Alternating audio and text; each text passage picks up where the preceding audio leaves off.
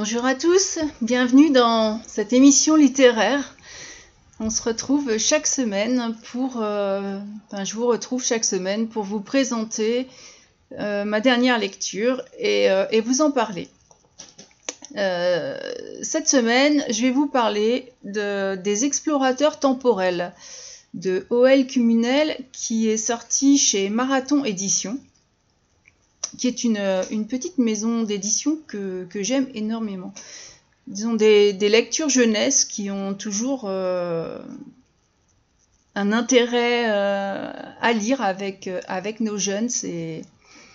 Leur catalogue est bien choisi. Cette, euh, chronique, bah bien sûr, euh, vous pouvez, vous pouvez l'écouter maintenant, mais par contre, la chronique que je rédige sur, sur le blog va paraître euh, lundi, qui sera le dernier lundi du mois de janvier. Et euh, je me disais, le temps passe. Et, certainement que parmi euh, les lecteurs, les auditeurs, il y a nombreux sont ceux, et je ne crois pas que j'y échappe, qui voudraient remonter le temps pour changer quelque chose dans leur vie ou, ou dans la société. Alors je vous rassure, je ne vais pas euh, vous faire un cours magistral sur la relativité du temps euh, d'Einstein, hein, c'est pas ça que j'ai lu. Euh, je ne vais pas non plus vous refaire Descartes. J'ai laissé la, philo au lycée et, donc je vais vous présenter les explorateurs temporels, mais c'est vrai que cette histoire de temps m'a amusée. Ce roman est sorti le 24 novembre 2022, il est très récent et il fait en brochet 498 pages. On va commencer par un peu d'histoire, parce que c'est bien de ça qu'il s'agit. Si vous aviez, vous, la possibilité d'assister à un événement euh, de l'histoire de France, où est-ce que vous iriez? J'attends les réponses. Alors Tello, qui est euh, l'un de nos personnages principaux, lui n'a pas choisi sa destination touristique puisque euh, la société Exploration Temporelle a son propre programme avec euh, qui est qui est fait et choisi à leur manière. Donc en fait Tello avec ses amis Eloane et Luming ils vont être aussi accompagnés par, euh, par le père de Tello et puis euh, Maëlle qui est historienne. Ils vont assister à la fameuse bataille d'Alésia. Et c'est. Cette bataille reste un, événement quand même assez décisif euh, dans le déroulement de la guerre qui opposa Rome aux Gaulois. Et euh, Alésia joue un rôle dans l'imaginaire collectif. C'est. Euh,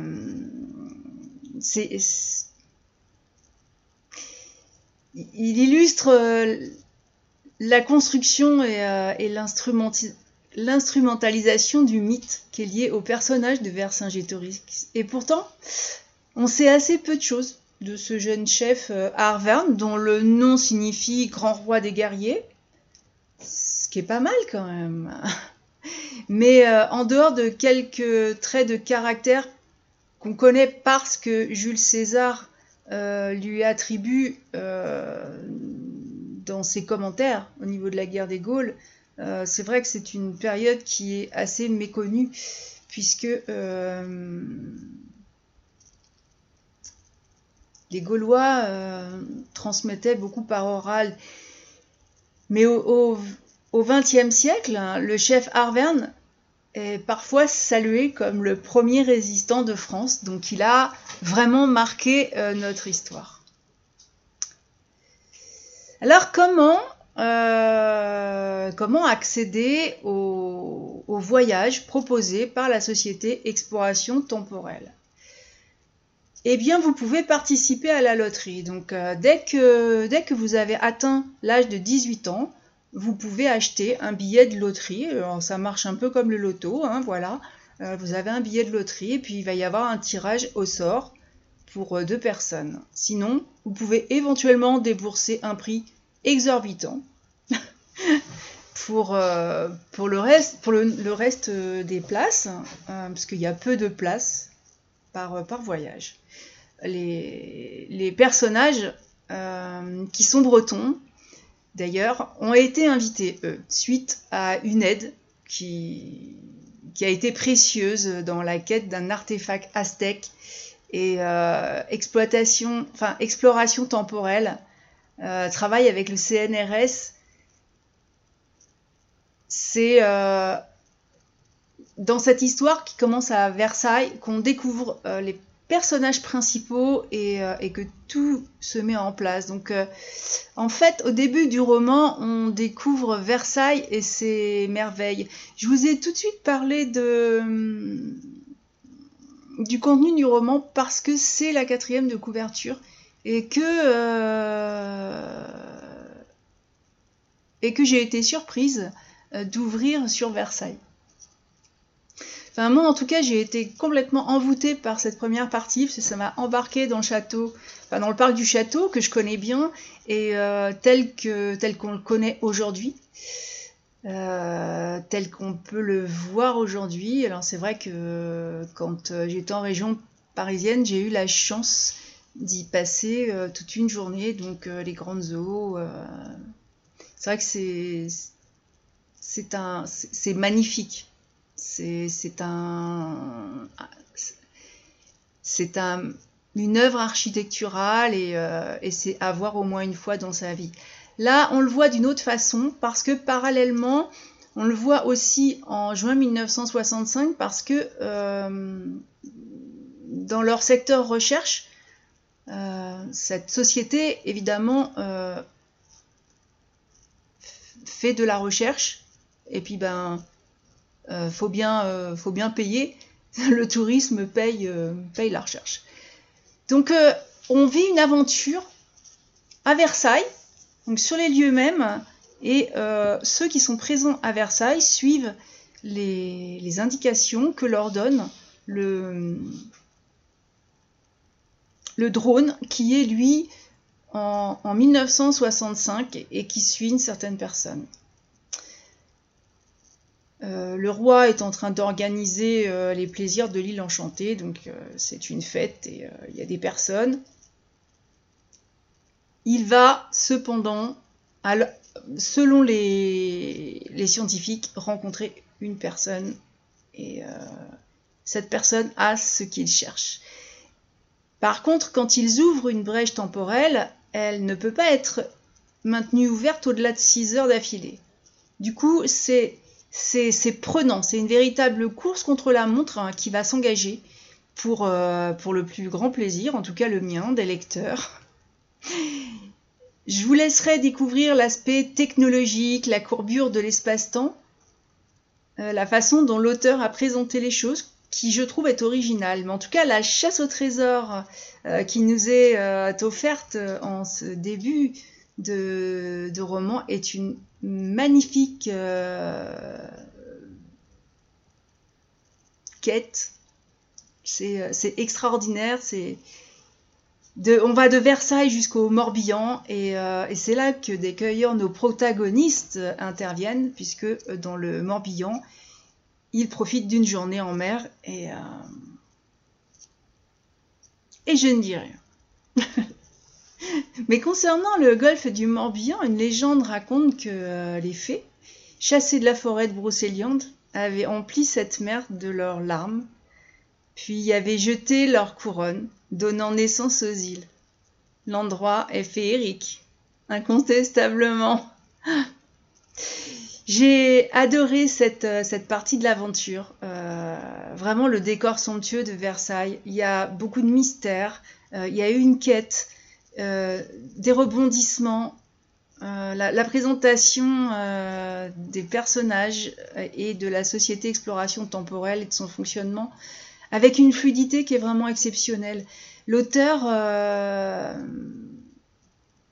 l'auteur nous fait un véritable cadeau dans, ce récit qui est un récit à part entière, finalement, dont, l'issue pourrait être pourrait être un roman à lui seul, mais l'issue est c'est le, c'est le prétexte, c'est le, justement ce qui change, enfin, c'est le, point de départ de ce voyage. Voilà. Donc, entre Versailles et le Morbihan, euh, ces, jeunes gens ont aidé à trouver euh, ce que recherchait le CNRS et euh, pour les remercier, Exploration temporelle leur offre donc ce voyage dont le thème là euh, a été décidé à l'avance, hein, qui est la bataille d'Alésia. Alors, est-ce que vous êtes prêts pour l'embarquement? Versailles, on ferme les portes, on va prendre place dans une nacelle en direction d'Alésia et euh, comme dans chaque voyage touristique, euh, vous avez un guide. Et Maël guide les visiteurs du temps tout en présentant ben, vers Saint-Gétorix, les Gaulois, Rome c'est une version historique très instructive avec un intérêt particulier et justement parce que c'est une lecture jeunesse, c'est vrai que euh, je me suis dit c'est c'est chouette, c'est vraiment très bien fait parce que euh, c'est euh, une, une formidable manière de réconcilier nos ados avec l'histoire de France et, et si, j'avais encore des ados à la maison, ce serait pour moi un prétexte parental pour justement les engager à vérifier la version de l'auteur dans les rayonnages euh, de la médiathèque. et, voilà, et de faire, d'en faire quelque chose de très intéressant parce que quand c'est ludique, on retient tellement mieux. Alors malheureusement, euh, c'est aussi dans cette euh, partie où où le résumé de, l'éditeur dit que l'expérience vire au cauchemar, puisqu'il va y avoir euh, une rupture et qu'ils vont être bloqués euh, sur la bataille d'Alésia. Et euh, ça. Donc, tant pour les passagers de la nacelle, bien sûr, mais pour que moi, pour moi, lectrice, Ouais, ça, bon, je vais pas dire que ça vire au cauchemar, c'est un peu fort, mais euh, la plume qui était, qui était si fluide au début, c'était tellement intéressant, c'était tellement bien décrit, c'était là tout à coup, euh, l'histoire m'a perdu autant dans l'action que, euh, que dans, il y a des longueurs qui étaient soporifiques. Vraiment, enfin, j'utilise le terme parce que oui, oui, ça m'a endormi. Et euh, il y a vraiment, euh, à de multiples reprises, j'avais cette lecture en numérique. Alors c'est vrai que c'est pas... C'est... Je, lis plus facilement sur les versions papier, mais, euh, mais bon, quand bien même, j'ai refermé souvent ma liseuse pour passer à autre chose. Hein.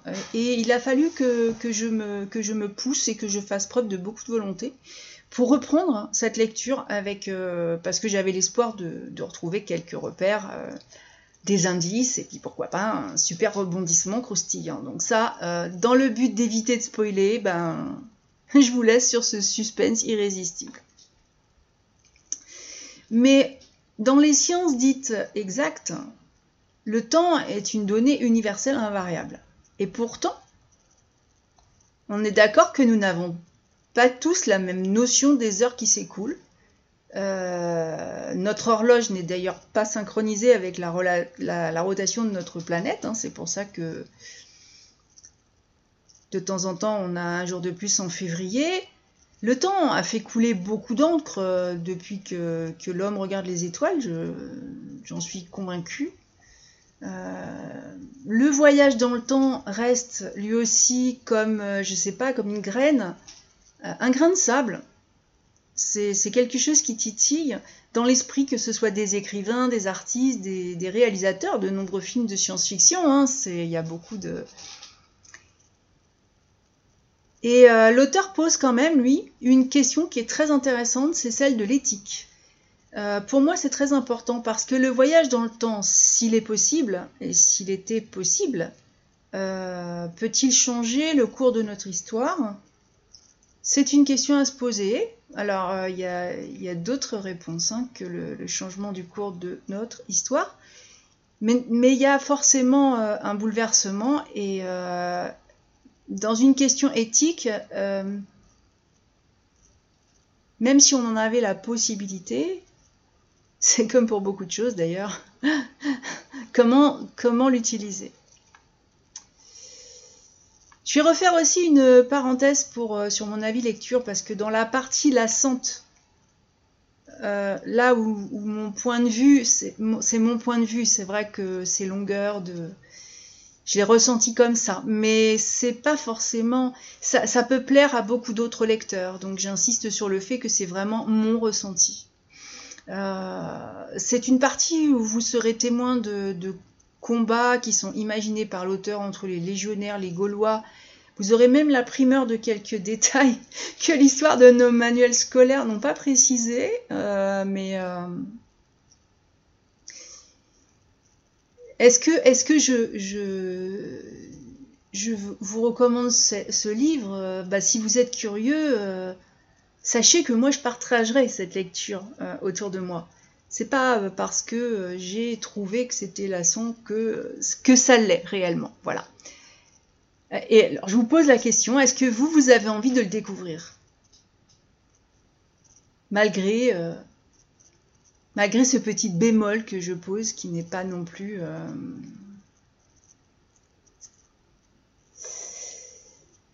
ça pose question, hein, quand même. C'est vrai que le voyage dans le temps, c'est toujours, euh, toujours assez... Le temps. De toute façon, le temps, je crois qu'on n'a pas fini d'en parler. Je remercie euh, Marathon Édition parce que c'est un service presse et, euh, cette maison d'édition euh, renouvelle toujours sa confiance en moi et pour ça je les remercie énormément. Quant à vous, chers auditeurs, je vous souhaite à tous une très belle semaine avec des lectures plaisantes et puis bah, je vais vous dire à la prochaine